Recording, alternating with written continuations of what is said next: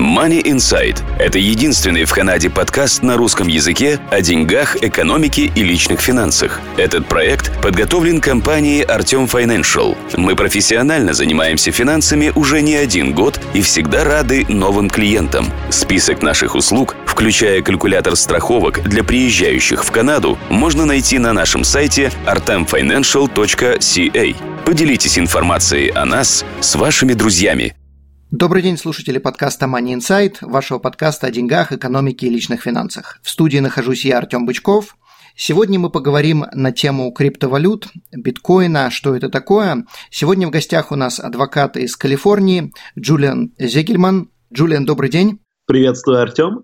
Джулиан разбирается в вопросах криптовалют, блокчейн, анти-money laundering, compliance и многих других вещах, которые связаны с деньгами. И, соответственно, я решил поинтересоваться у этого грамотного специалиста, что ж такое вообще криптовалюты, потому что многие это слышат, многие задаются вопросом, но тема эта довольно-таки непростая, и я решил просто найти человека, который может это относительно простым языком на русском рассказать вообще, о чем идет речь.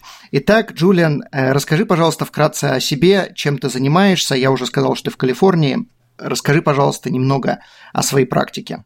Да, буду рад, Артем. Я нахожусь, я живу в Калифорнии, а вот уже около 30 лет а, я живу в США, из, а, уехав сюда в достаточно юном возрасте из России.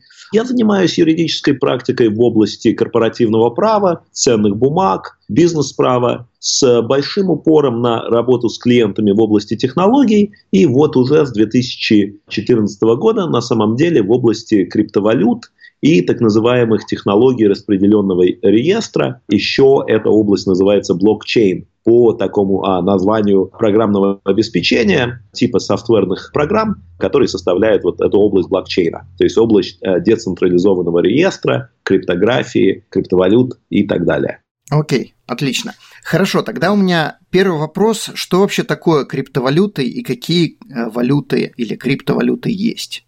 Ну, что такое криптовалюта? Если совсем упростить, то криптовалюта – это, по сути, э, кусочек программного кода, который является ключом к какому-то более крупному криптографическому протоколу. То есть криптография, э, наука о шифрах, наука о кодировании информации и передаче информации в зашифрованном формате. Соответственно, криптовалюта, еще э, их часто называют криптографическими токенами, это кусочек э, софтверного кода, кусочек программного обеспечения, который взаимодействует с каким-то протоколом, э, с каким-то программным языком, программным обеспечением, в рамках которого он написан, и является неким ключиком к протоколу. То есть криптовалюта может быть, она может иметь функцию функциональность, как, например, а, запускать какую-то программу в действие, и таким образом пользователь, держатель криптовалюты может с помощью а, криптографического токена запускать программу, иметь право там, посмотреть кино, поиграть в игру, обменять ее на какой-то другой товар, либо услугу. Это так называемые utility tokens,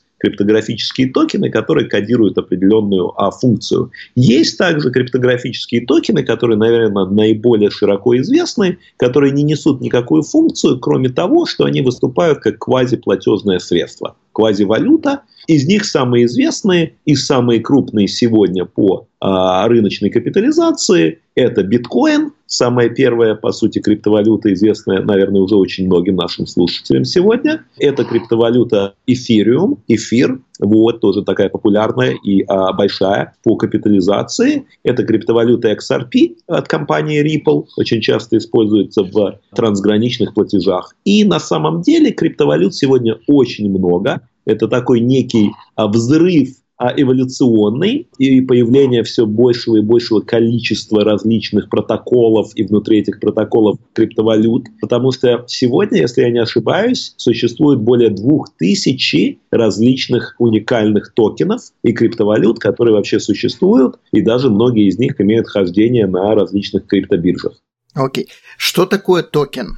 Токен, по сути, ну то есть в индустрии э, есть такое, э, наверное, понимание того, что когда мы говорим криптовалюта, то мы говорим на самом деле о токенах, либо вот этих вот кусочках кода, ключах к криптографическому протоколу, которые не несут никакой функции, помимо того, что ими можно обмениваться, расплачиваться. Это то, что называется на английском store of value. То есть в них э, хранится некая ценность. То есть они в этом понимании криптовалюта это, ну, как э, она в чем-то похожа на, там, условно говоря, ракушки дикарей, да, вот, ран, ранних, ранних времен, ранних либо там доллары Банка США, вот, либо золотые слитки, ну, то есть это не важно, либо там патроны каких-нибудь южноафриканских охотников, это просто некая условная единица обмена.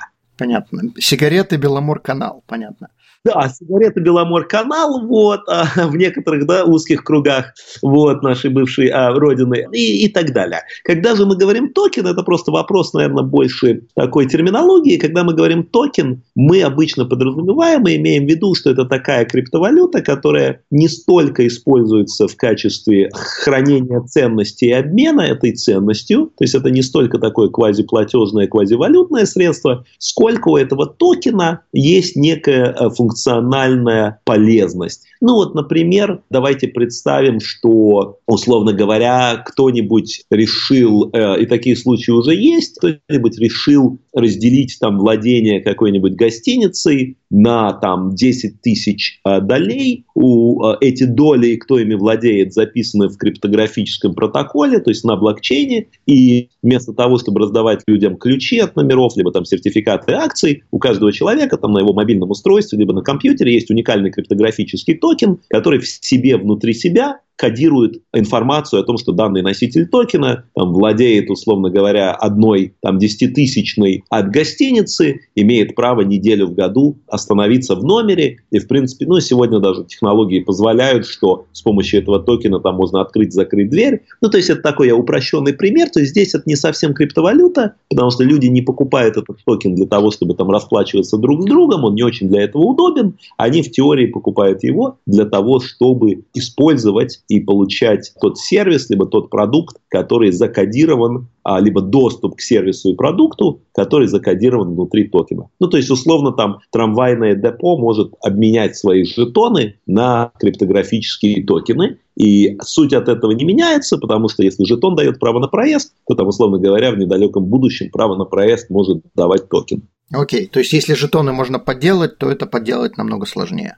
Да, безусловно. И это одно из потенциальных преимуществ использования технологии блокчейна. Это то, что тяжело подделать, достаточно сложные криптографические шифры. Поэтому, например, иметь два одинаковых ключа, а, либо дупликаты, либо поддельные ключи, действительно в зависимости от качества самого протокола, но подделать, подделать сложно. И это правда.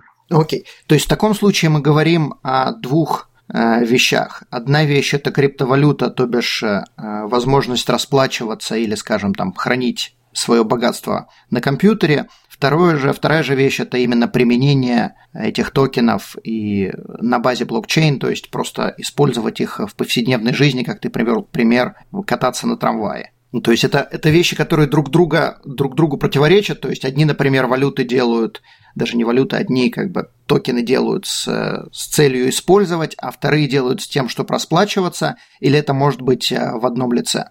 Теоретически это может быть в одном лице, а, хотя такое бывает редко, потому что требования, просто рыночные требования, допустим, к криптовалюте, как к платежному средству, либо средству сохранения капитала, средству хранения ценности, и, допустим, те же рыночные требования к токенам, в которых есть какая-то а, внутренняя ценность, ну, таким больше как бы как а, праву доступа к продукту или услуге, они, как правило, разные. Ну, то есть есть иногда исключения, наверное, в чем-то. Это вот возьмем протокол а, Ethereum, да, протокол Эфир, а, один из сооснователей, а, которого главный даже, наверное, сооснователь а, Виталий, или, как его часто знают, а, Виталик а, Бутерин, кстати, а, канадец, вот, но а, тоже русскоязычного происхождения, вот ребенком, эмигрировавший со своей семьей, если я не ошибаюсь, из России, то вот этот вот протокол эфириум, эфир, он был изначально задуман как такой двойной протокол, где с одной стороны на нем можно писать разные программы, и токены а, могут быть использованы эфирного типа для того, чтобы эти программы запустить, там, получать какую-то ценность, там продукт, сервис и так далее. С другой стороны, из-за своей массовой достаточно популярности в кругах пользователей криптовалют и из-за того, что ну, достаточно большая ликвидность с годами у него выросла, то, соответственно, этот э, сам токен эфира, он больше даже сейчас используется как, такое, как такая, скажем, ну, младший брат а, биткоина, то есть он также, в общем-то, используется до сих пор как и платежное средство. Угу. А какая разница между э, вообще криптовалютами? Почему вот их существует 2000 штук? Зачем столько нужно? Почему не, нельзя использовать просто одну? Вот вы задали прекрасный вопрос, и на самом деле мне кажется, что мы э, потихонечку и будем приходить к тому, что и уже приходим к тому, что очень большое количество вот этих появившихся внезапно криптовалют, и я хочу отметить, что большинство их появилось за очень короткий период, скажем, с 16 по, ну, наверное, даже 19 год, потому что нет-нет, но что-то новое запускают, Основная масса, опять же, появилась во время просто сумасшедшего спекулятивного взрыва интереса к криптовалютам на рубеже 16-17 годов. Это продлилось по практически там конец 18-го, затем был обвал рынка. Вот, то есть большинство из них появилось с очень меркантильной, вечной человеческой э, мечтой обогатиться, причем сделать это быстро. Поэтому очень большое количество из них на самом деле напоминает, либо даже как уже различные э, правоохранительные органы показали, являются банальной пирамидой, очень похожей там на э, облигации МММ, либо какие-то там похожие инструменты. Потому что действительно такой необходимости в таком количестве нет. А, наверное, почему несколько даже крупных по своему объему криптовалют существуют, конкурируют в чем-то и находят свое место в портфелях инвесторов. Ну вот возьмем, да, допустим, чтобы не усложнять, там пример, что есть э, биткоин, э, есть эфир, есть так называемый Ripple XRP. Вот я сейчас пойду на страничку CoinMarketCap. Это такой некий блюмберг э, для инвесторов криптовалюты, потому что там а, публикуются котировки, объемы и так далее. И вот мы видим сегодня... Как еще раз сайт называется? Сайт называется coin, как монетка, coinmarketcap.com. Uh-huh. То есть coinmarketcap.com. Okay. Да, это э, популярный такой достаточно уважаемый, а достаточно старый сайт. Вот, и мы видим, что, например, рыночная капитализация биткоина на сегодняшний день 177 миллиарда долларов. Вот, торги за последние сутки биткоином а, составили 37 миллиардов долларов. А, рыночная капитализация эфириума составляет 23 а, миллиарда долларов, при этом за последние 24 часа 16,5 миллиардов поменяли своих владельцев, то есть были торгов. То есть больше половины валюты поменяло своих владельцев за одни сутки.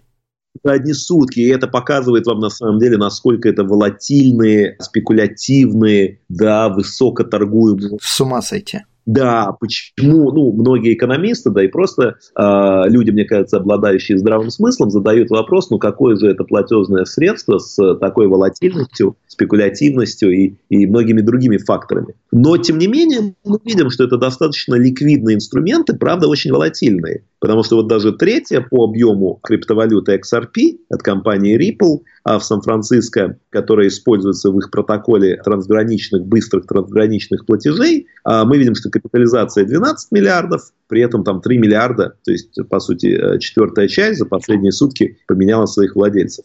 С ума сойти просто с ума сойти.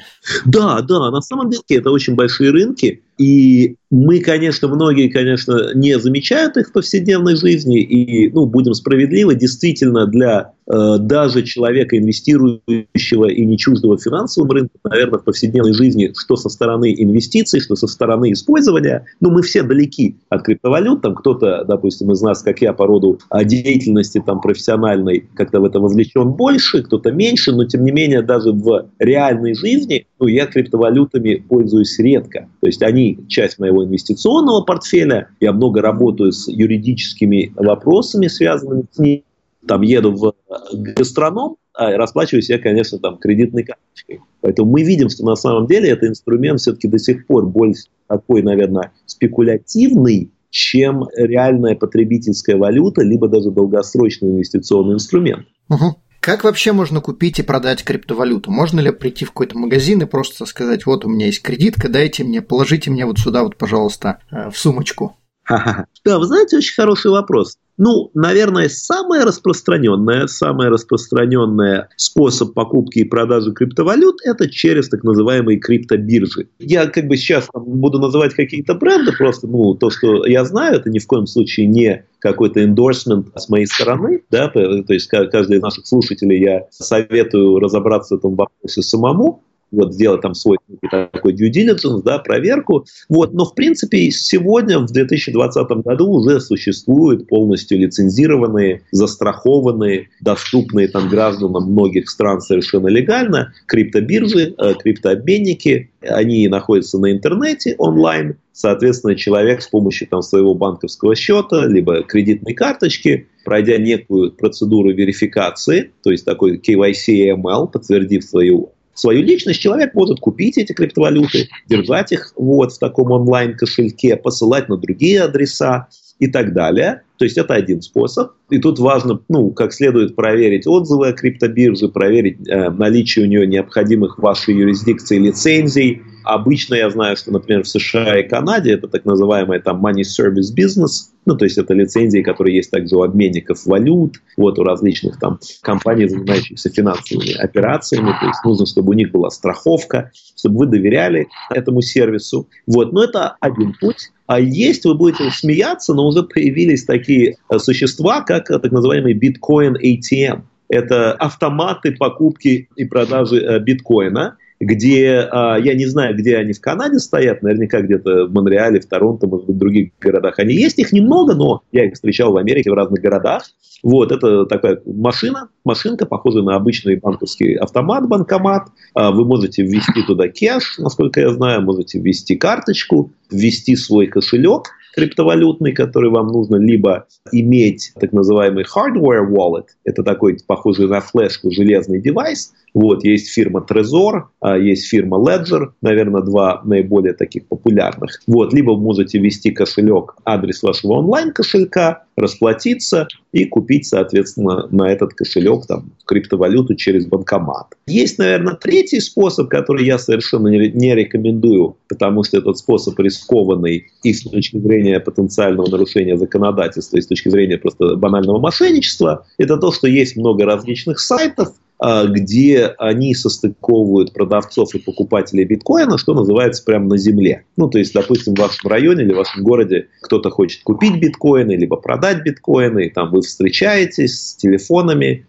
условно говоря, передаете деньги, там, удостоверяете, что транзакция прошла. Но я очень сильно это не советую, потому что, во-первых, можно таким образом нарушить, сами того не зная, законодательство о отмыве, э, антиотмывочное законодательство. Вот. Антиотмывочное, хорошо сказано. Да, да знаете, как этот, этот anti-money laundering, да, как же это по-русски перевести, ну, скажем, законодательство, да. Э... Об отмывании денег, да. Действительно, антиотмывочная, да. Совершенно верно. Либо просто банально очень много мошенников, которые показывают вам там какой-то заранее приготовленный скриншот, что там зачислили криптовалюты, на самом деле ничего не зачисляют, либо я знаю, что были банальные просто случаи грабежа даже. Вот, поэтому, наверное, самое безопасное это какая-нибудь работающая в вашей юрисдикции а, биржа, там я знаю, что многие американцы, например, работают с биржей Coinbase, там, а, с, либо с биржей Gemini, наверняка кто-то из них работает также в Канаде. Поэтому сегодня в 2020 году на самом деле многое сделано различными биржами, сервис-провайдерами для того, чтобы покупка криптовалюты не была чем-то уж совершенно таким сложным, либо каких-то особых технических знаний. А потом, после того, как человек купил эту криптовалюту, где он ее вообще должен держать? Да, это очень хороший вопрос, и, наверное, зависит на самом деле от объема. Потому что, к сожалению, в этой области очень много э, мошенничества, так как, ну, по определению, да, криптовалюта – это код, это софтверный код, достаточно анонимный, потому что имея, например, там хардверный кошелек, вы покупаете хардверный кошелек, там никакую верификацию не проходит, там у кого в руках этот кошелек на носитель, на предъявителя никто не знает, там злоумышленники могут там на свои анонимные кошельки перевести, там взломав какую-нибудь систему безопасности криптовалюты со счетов в бирже, это достаточно тяжело отслеживается, поэтому ну, постоянно в новостях читаешь про кражи криптовалют. А, была популярная такая тоже афера в США, где, например, злоумышленники получали доступ к мобильному телефону человека, э, у которого они подозревали, что есть большие объемы криптовалют. Получив доступ к телефону, они либо взламывали мобильное приложение кошелька, либо получали доступ к онлайн-кошелькам и, соответственно, выводили оттуда а, криптовалюты. Поэтому я бы советовал, что там какие-то там объемы, там, не знаю, ну, там, может быть, там десятки тысяч долларов, да, которые, в принципе, вряд ли а, будут воровать. В первую очередь пытаются а, взломать и украсть там большие счета, то, наверное, это можно а, держать в онлайн, да, различных хранилищах, на биржах, на кошельках, потому что это удобно, можно посылать, там, принимать. Вот. Какие-то крупные объемы, если вдруг вы решили вложиться по-крупному, либо вы какой-нибудь там подпольный биткоин-миллионер, вот, либо там дальняя родственница внезапно оставила вам там э, тысячу биткоинов, то, конечно, это лучше всего э, хранить на так называемых cold storage, холодное хранилище, это хардверное решение. Потому что прелесть вот такого хардверного кошелька – это то, что когда он не в сети, его вообще до него никак невозможно не взломать, не достучаться, а даже когда он в сети для передачи криптовалют, то есть принимать криптовалюты можно на этот кошелек, даже когда он не в сети, вот, посылать, э, для этого надо выходить в сеть, но на самом деле обычно комбинация из специального лаптопа, и специально это не то, что он какой-то суперзащищенный, просто это лаптоп, из которого вы не ходите в интернет, не качаете никакие программки, он у вас стоит исключительно для того, чтобы, если вы используете холодное хранилище, когда вам нужно э, с холодного кошелька хардверного, с флешки такой, перевести криптовалюту онлайн, вы просто включаете этот лэптоп, подключаете к нему кошелек, сделали транзакцию, там, не знаю, минуту-две минуты, выключили, и там, условно говоря, в танчики с этого лэптопа не играете, мультики детям не, не, не показываете, ну, то есть не компрометируете его в сети, чтобы там на него невозможно было там посадить какой-нибудь вирус, бэкдор и так далее, чтобы его нельзя было взломать. Понятно, понятно, хорошо. Какие преимущества есть у криптовалюты, у биткоина по сравнению с другими активами? Почему мне, скажем, окей, человек согласен, что нужно купить, почему не купить, я не знаю, золото, землю, акции или еще что-то, недвижимость, почему нужно покупать э, биткоины или какую-то другую криптовалюту? Понимаю, вот знаете, тут, наверное, вопрос, нужно или почему, может быть, это и, и неплохо, да, и неплохая идея. То есть меня очень часто спрашивают, задают такой вопрос, ну вот, условно говоря, там, стоит ли иметь криптовалюту в инвестиционном портфеле? Если да, то какую? А на какой процент от инвестиционного портфеля? А в чем вообще смысл? А для себя, ну, я, как правило, там, я не а, инвестиционный советник, но в таких каких-то неформальных разговорах я просто, допустим, говорю по собственному примеру. То есть я для себя достаточно давно понял и решил, что с одной стороны, а, мне нравится иметь какой-то небольшой процент своего инвестиционного портфеля в трех, там, может быть, иногда четырех самых ликвидных криптовалютах. Соответственно, это на сегодняшний день а, это биткоин, это эфир, это XRP.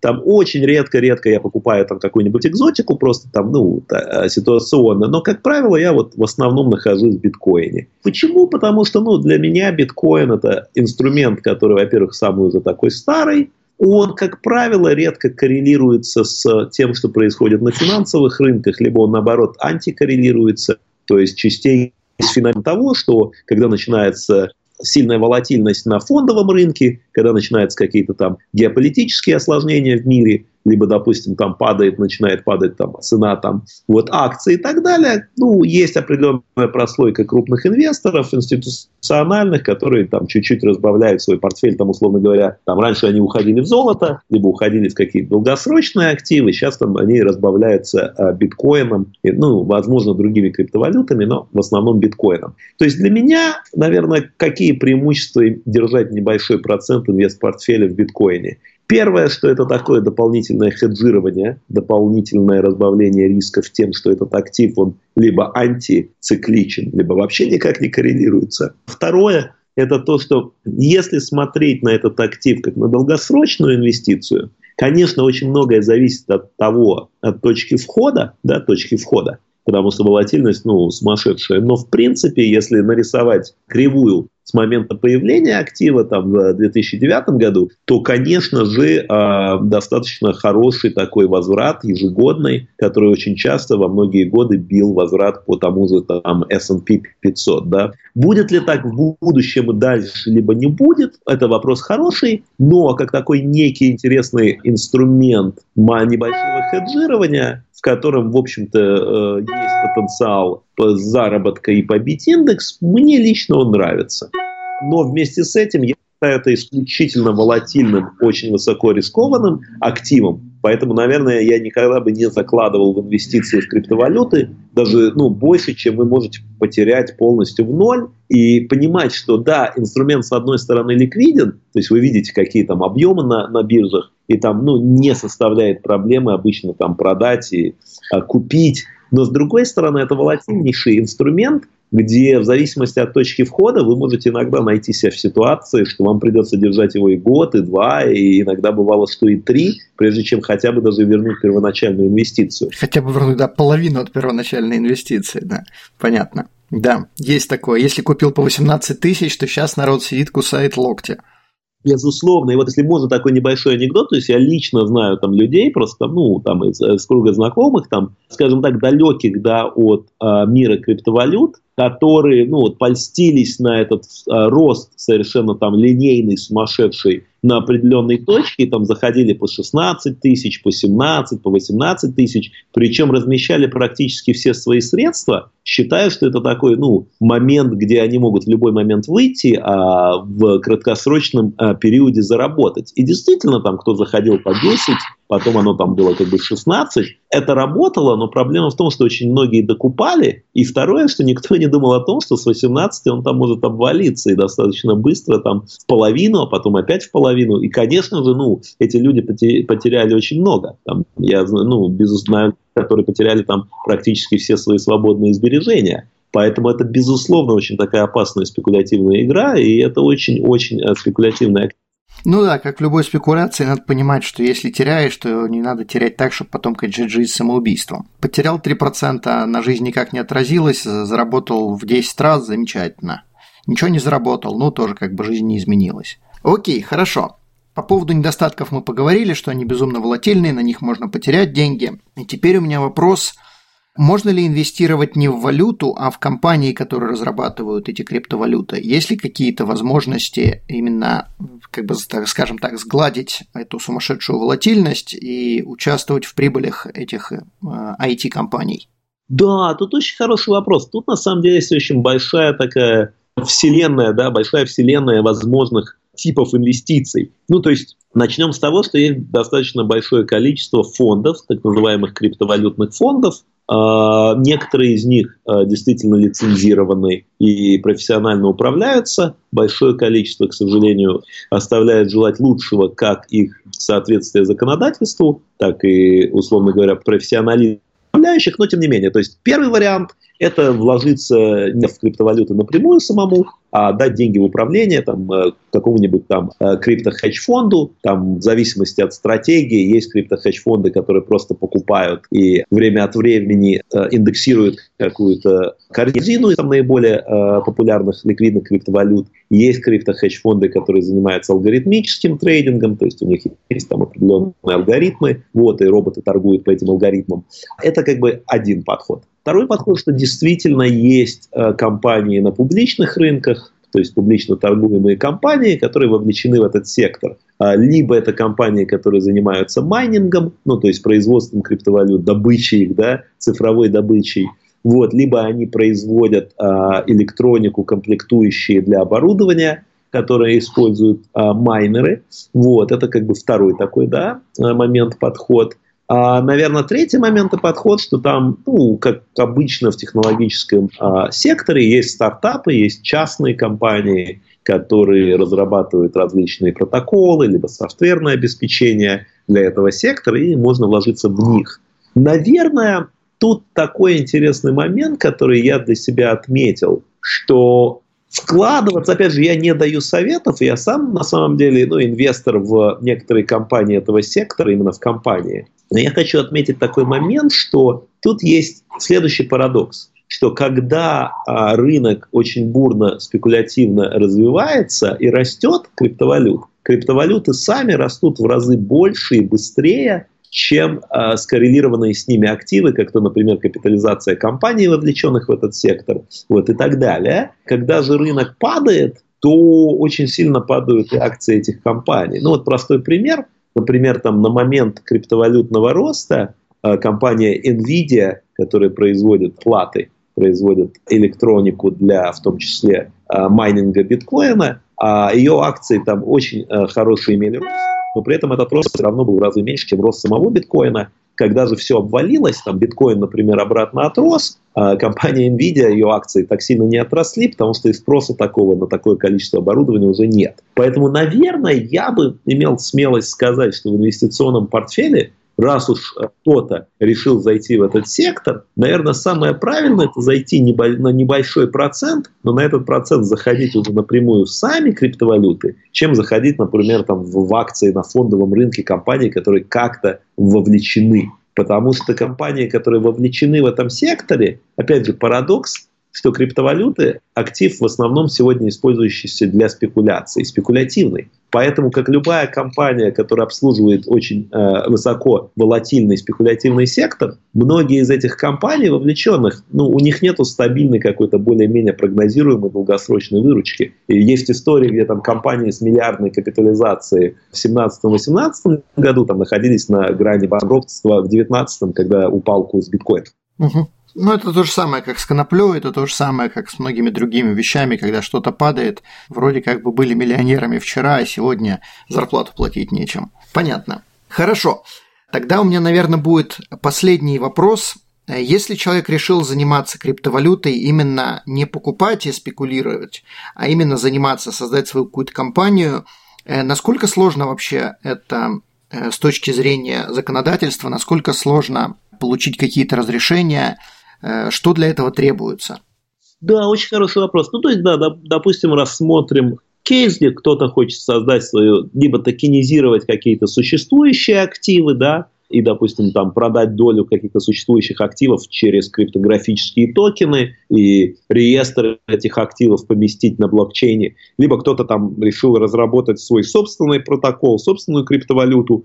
Ну, я думаю, что процесс, а, если все делать правильно и в соответствии с законодательством, то достаточно сложный. Потому что, во-первых, ну, необходима техническая команда с высокой экспертизой в криптографии, написании таких протоколов и программ. Вот, и удовольствие это, как правило, не дешевое. А, нужно соответствовать законодательству, где находитесь вы, плюс э, законодательству тех стран, где вы будете делать доступным ваш протокол и эту криптовалюту. А, ну так на вскидку я вам скажу, что мы как юридическая фирма участвовали в таких проектах, и, наверное, ну, достаточно легко сказать, что мы говорим там о полугоде, наверное, там юридической работы, вовлечению бухгалтеров, налоговых специалистов, там, технологических партнеров, которые все это разрабатывают. Технологии могут разрабатывать и полгода, и год. И, наверное, в среднем я видел, что люди ну, на старте тратят за этот год там, ну, 300-400 тысяч долларов на юридические э, вопросы, на разработку самого программного кода и так далее. И самый главный вопрос, а будет ли это потом востребованным? То есть вы можете создать токен, свою криптовалюту, но как бы что заставит пользователя отдать ей предпочтение? Угу, да. Можно ли бульон потом с этим сварить, с этими потраченными 300 тысячами, 400 тысячами долларов? Понятно. Хорошо. То есть это все возможно, но стоит очень дорого и очень долго. Очень дорого, очень долго, и на самом деле даже вот там очень много было недобросовестных команд, которые пытались что-то быстро сделать, взвинтить цену на свою криптовалюту, потом продать ее и там поделить вот, э, выручку, но сейчас еще регуляторы практически во всех развитых странах очень ревностно относятся к запуску новых криптовалют, и даже, ну, вот такого рода недобросовестные деятели, их очень много ушло с рынка, потому что сейчас большие стоят просто фильтры, и большие стоят там э, разные механизмы э, надзора со стороны просто органов да, законодательных, там в США, там комиссия по ценным бумагам, там в Канаде канадский эквивалент этого агентства. Понятно. Ну, потому что, да, с одной стороны, э, можно проводить кучу денег и не платить налоги, с другой стороны, криминал может этим заниматься. Э, но вот, наверное, эти две основные причины, почему государство хочет наложить на это лапу и знать вообще, что творится, кто продает, кто покупает, э, регулировать как можно больше, чтобы знать всех владельцев. Понятно. Хорошо. Джулиан, огромное тебе спасибо. Как можно с тобой связаться, если ты можешь дать свои, свою контактную информацию? И также вопрос, с какими вопросами к тебе обращаться, в чем ты можешь помочь слушателям?